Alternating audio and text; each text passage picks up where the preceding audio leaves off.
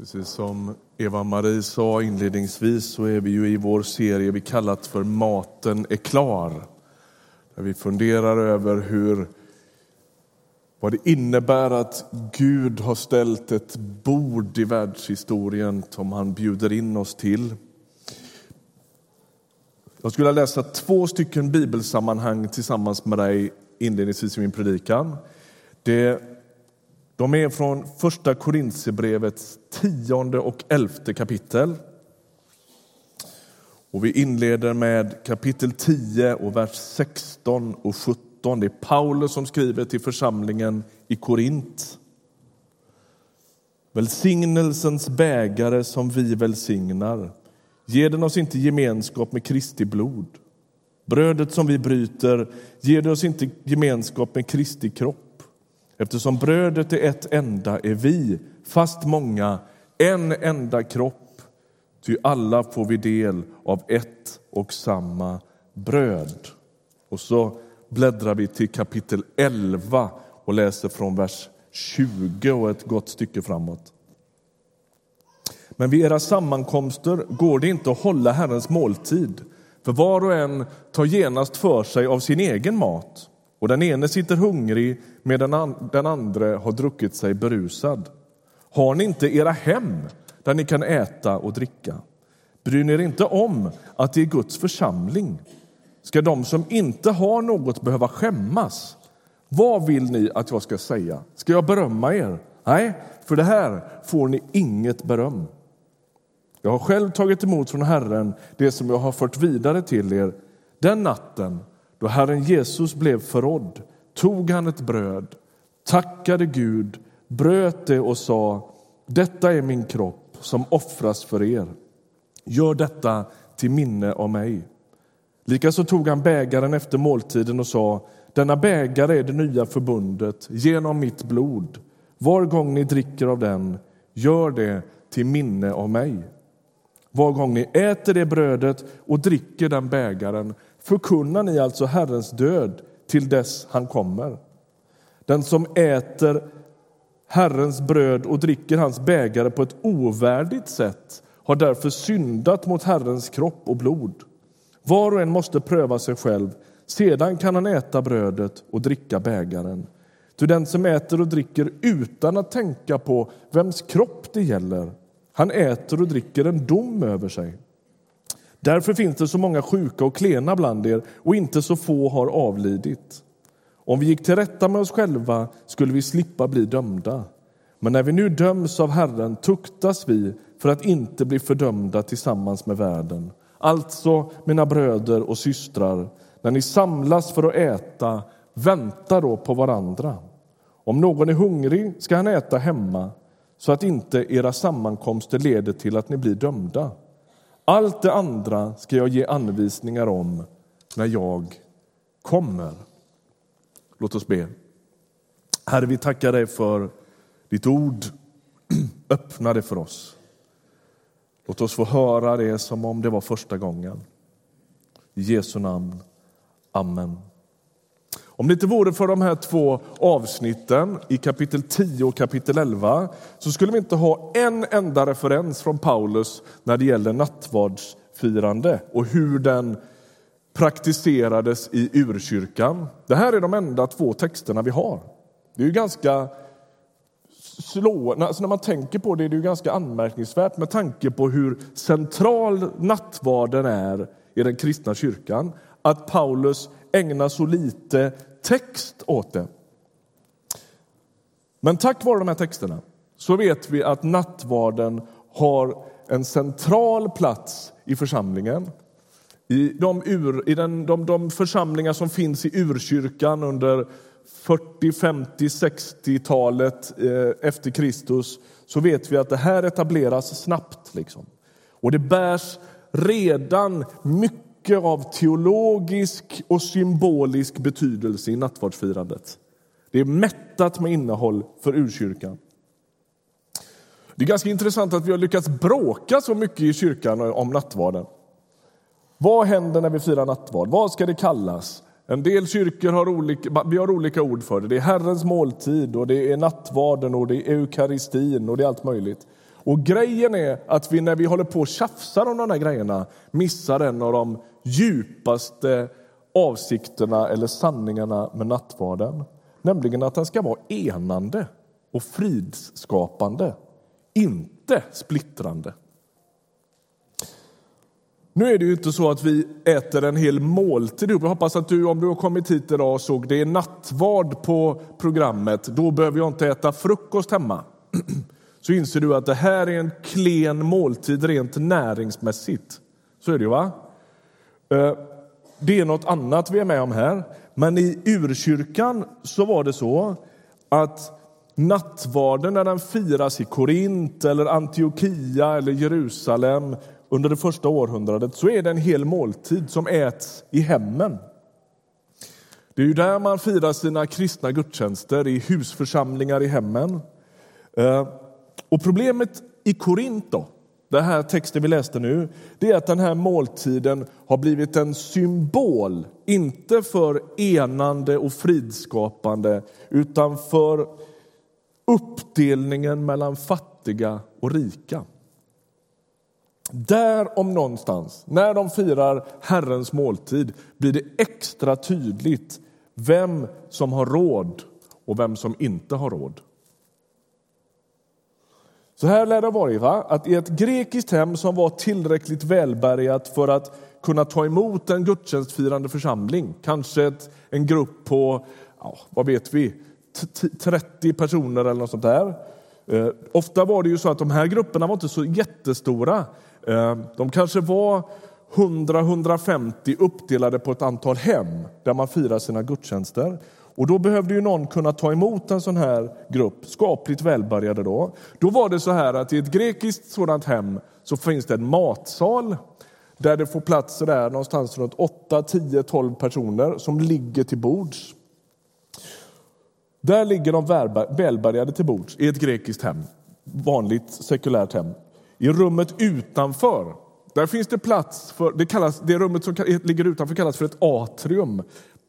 Där får det plats ungefär 30 stående gäster. Eller gäster, det är inte gäster riktigt, utan det är de fattiga som får stå där. De kommer och går. liksom. Det är inte riktigt så hermetiskt tillslutet som hemma hos oss med kodlås och sjutillhållarlås och grejer, utan det är ett mer öppet hus och så rör sig människor in i det där atriumet och där kan man stå och hoppas på att få lite ifrån matsalen. Så går det till. Är ni med? De rika ligger till bords, de är få. Så är det alltid. Så är det i vår del av världen också. Eller i, i vår, vår tid.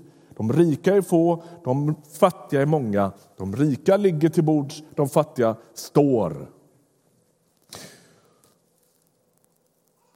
Och så är det vanligt då att man utfodrar så att säga då, de fattiga med lite enklare mat vid de här ståplatserna.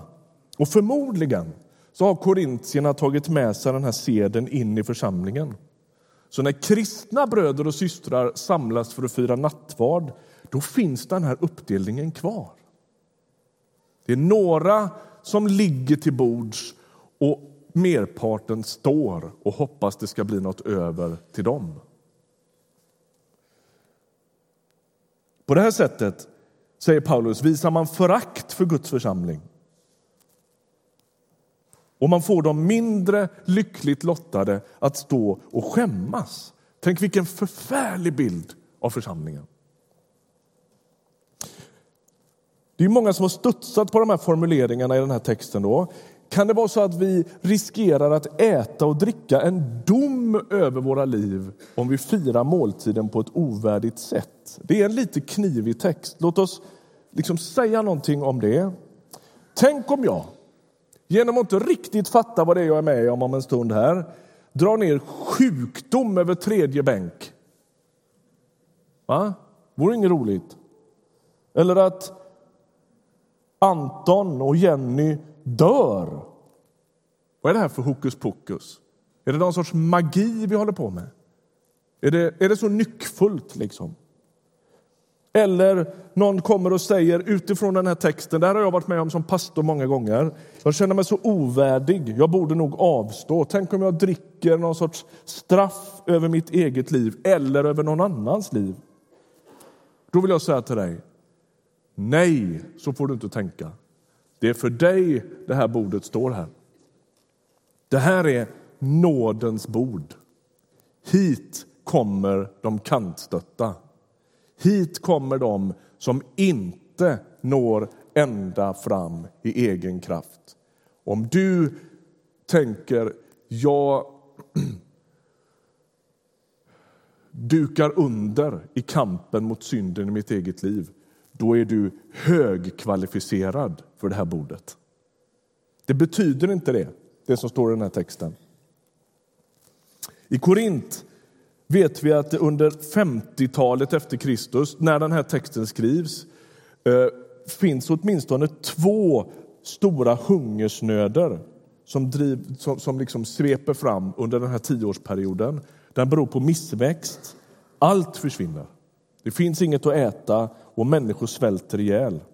Och när det står här då, i texten att många är sjuka och inte så få har avlidit så handlar inte det om någon sorts förbannelser som kastas ut över människor utan det handlar om svält, om nöd.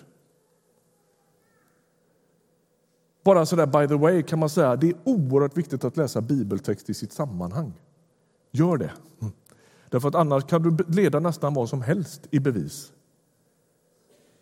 Galna sekter och, och, och tokföreteelser i religionens namn, de läser också Bibeln, men inte i sitt sammanhang. När du läser det här i sitt sammanhang så handlar det om de fattiga och de rika. Det är inte ett uttryck för att blixten plötsligt så ner i huvudet på någon som har fingrat lite på sin iPhone under nattvardsfirandet. Det är inte det. Även om jag ja, avråder det och det bestämdaste. Nej, den här texten handlar om fördelningspolitik. Är du med? Den handlar om fördelningspolitik. Det handlar om de fattiga och de rika. De har förfuskat nattvardens innebörd genom att inte förstå vad det är som ska gestaltas. Vad är det det stod i den här texten? Um, vers 29. Den som äter och dricker utan att tänka på vems kropp det gäller. Det verkar viktigt för Paulus att vi förstår vems kropp det här handlar om. Och Det rör sig naturligtvis om Jesu kropp. Det är inte vår kropp, utan det är hans. Men det finns en viss upptäcktsresa att göra i den här texten. Å ena sidan tänker jag att det måste få betyda den kropp som samlas till gudstjänst. Det här är en text som handlar om kollektivet. Det är en text som handlar om att ingen ska ramla utanför för att man inte har status eller stålar så det räcker. Är ni med? Så när församlingen träffas i Korint eller i Ryttargårdskyrkan så möts inte vilken sammanslutning som helst. Vi möts som Kristi kropp. Och Det är då den här texten blir begriplig. Det är många som är sjuka och de, det är några som har dött i förtid. Vilka är det? Jo, det är sannolikt de som står i det där rummet utanför och som svälter ihjäl. Och Paulus säger det där är inte värdigt. Det är Guds församling vi talar om. Kroppen är ingen ny metafor. Det är inte så att Paulus uppfinner den. Nej, den finns i antiken redan innan han använde den. Och den används också av andra som en bild på gemenskap. Både antika filosofer och politiker använder bilden av att en enskild människa är insatt i kroppen. Men det finns en helt avgörande skillnad i hur Paulus använder detta i jämförelse med samhället i övrigt. Samhället i övrigt talar om att en människa är insatt i den där kroppen. Och Det blir en bild på hur man bevarar en sorts socialt status quo. Alltså, du min lille vän, du har din plats här, en ganska oansenlig plats i kroppen. Och det är för att du är född sån. Trist, men så är det. Gilla läget, det är din plats. Medan någon annan har en mycket mer upphöjd plats i den kroppen. Är ni med? Så resonerar eh, de antika filosoferna och politikerna. Alltså en sorts bevarande av sociala klyftor. Gilla läget, håll dig på din plats, du är undanskymd, det är så det ska vara. Så säger inte Paulus. När Paulus talar om kroppen, då är det tvärtom. Om en kroppsdel lider, då lider alla de andra med den kroppsdelen. Du som inte är bekant med det här språkbruket eller den här bilden. Alltså när Paulus pratar om kroppen då säger han att varje kristen är insatt i kroppen och har sin särskilda plats där, sin uppgift och att alla lever i en sorts så här, beroende av varann. Det, det är liksom bilden, en väldigt vacker bild. Vi var inne på den förra hösten i en serie som vi kallade för Kroppen. Ehm,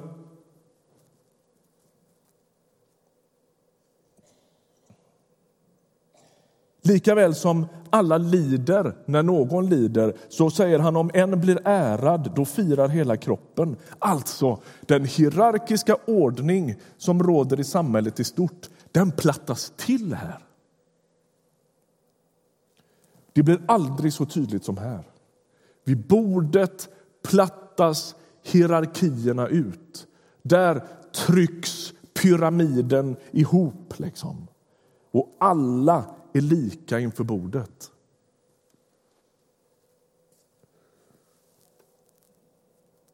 Korintiernas problem är att de inte gestaltar det här. De gestaltar precis det motsatta. Lek med en tanke. När vi tog vår kollektinsamling för en stund sedan.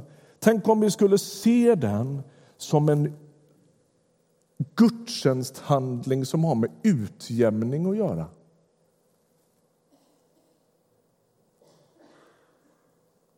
Där den som har mycket ger en rejäl gåva och den som har lite ger vad den personen mäktar med. Tänk om kollektboxen, kollektstunden var en sorts utjämningsstund.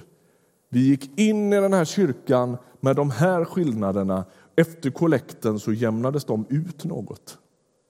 Jag hörde en gång en predikant som hade varit på besök i en romsk församling i Spanien.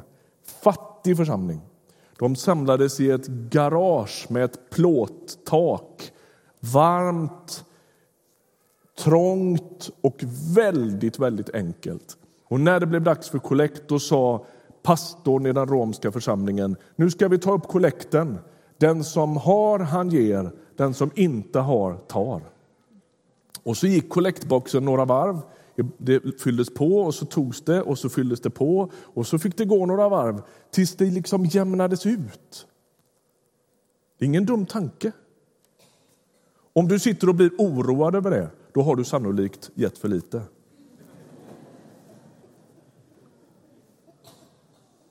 Tänk om den här nattvardsstunden skulle få dig att fatta drastiska beslut. Nu blir det lite obekvämt, det är meningen. Här finns människor här inne, jag vet det, som inte kan betala sina räkningar. Vi finns med med en hjälpkassa och stöder upp ibland när människor inte ens kan lösa sin hyra av olika skäl. Man hamnar i kläm i systemet. Ja, det kan vara massa skäl till det. Här finns också människor som just nu funderar på att byta till en bil som kostar någonstans mellan 6 och 700 000 kronor. Det är en sån situation den här texten adresserar. Jag är ledsen, men det är faktiskt det. Vad är det som händer när vi firar den här måltiden? Jo, det är den, det är den uppståndne Jesus som är närvarande. Vi sa innan här, det stod här, om man äter och dricker utan att tänka på vems kropp det gäller. Alltså, det är Kristi kropp som möts. Det är inte pingisföreningen. Det är inte liksom, politiska partiet som möts. Det är Jesu egen uppståndelsekropp som möts. Det är vi här. Och samtidigt är det så att han är verkligen också närvarande den uppståndne Jesus är här varje gång vi firar den här måltiden. Det sker ett verkligt möte mellan församlingen och Gud.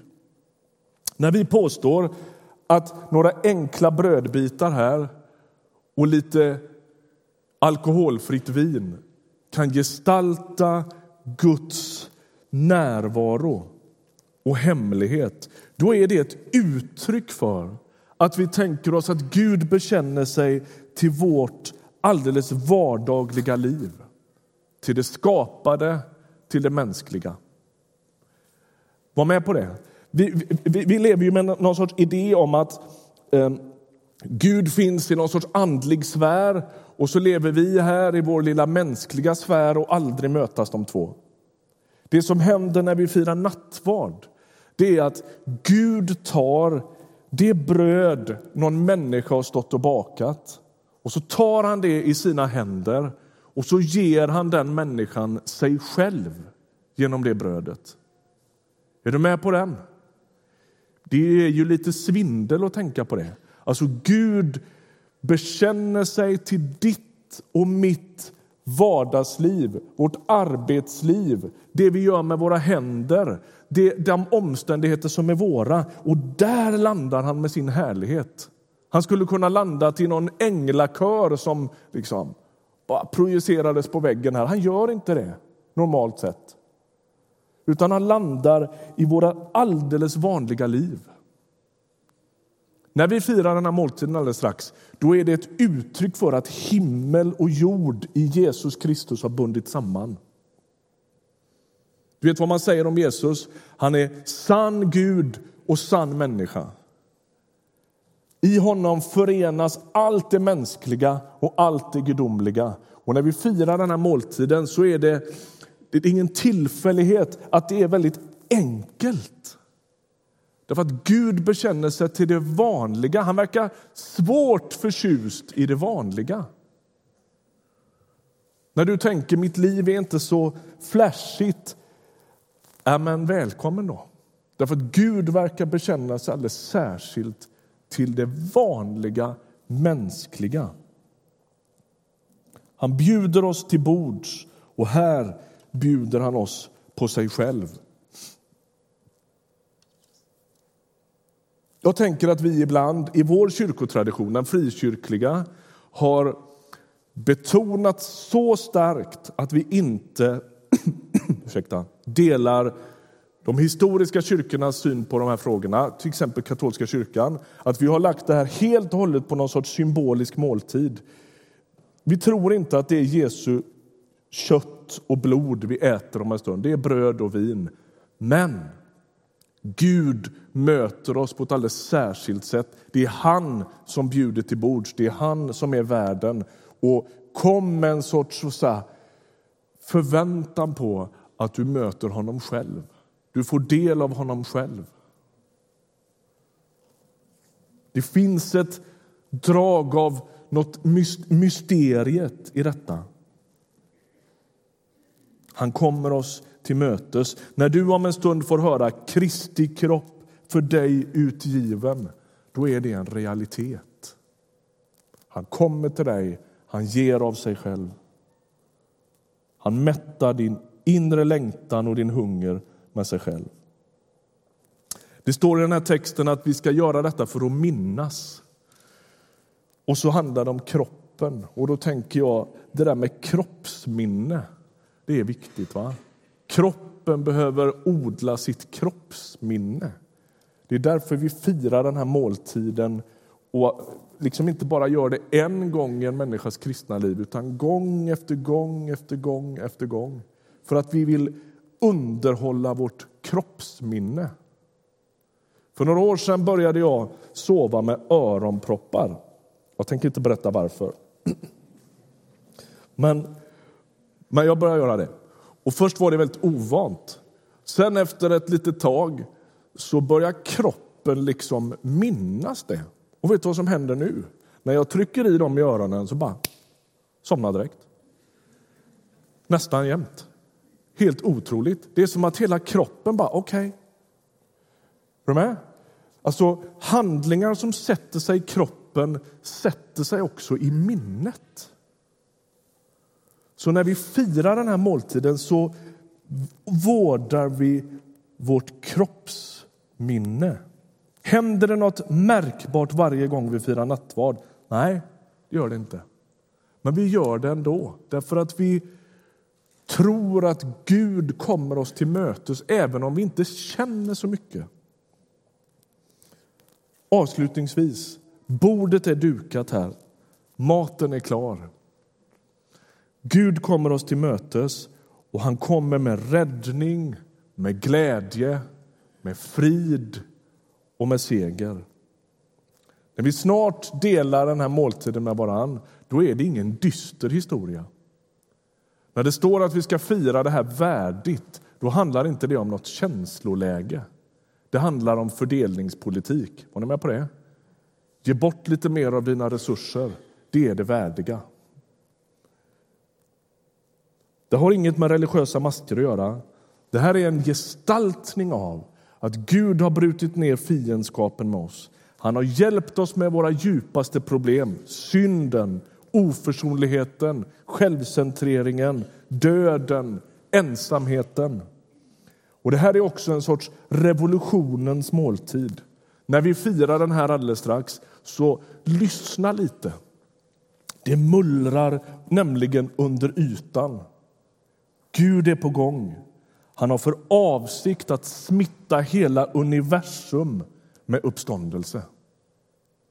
Och varje gång vi firar den här måltiden påminner vi våra egna hjärtan och hela kroppen om det är vad som är på gång.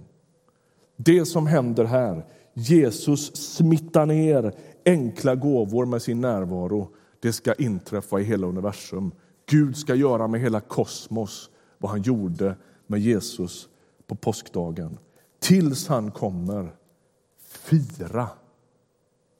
Gläd dig, hoppas, tro. Maten är klar. Amen.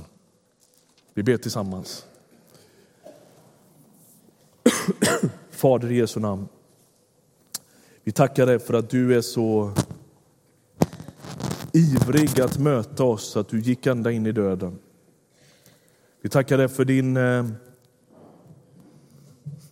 utgivande kärlek. Tack för att du gjorde det som med ditt eget liv som du gjorde med det här brödet. Du bröt det, du välsignade det, du delade ut det. Tack att det är det som händer också med ditt liv. Du bröts och du delades ut. Vi tar emot dig i tro. Vi vänder oss till dig. Vi kommer till det här bordet som behövande människor, som behovets barn. Vi ber om förbarmande, vi ber om barmhärtighet. Vi ber om nåd och hjälp för våra liv. Möt oss i nåd, kärlek och i din härlighet. I Jesu Kristi namn. Amen.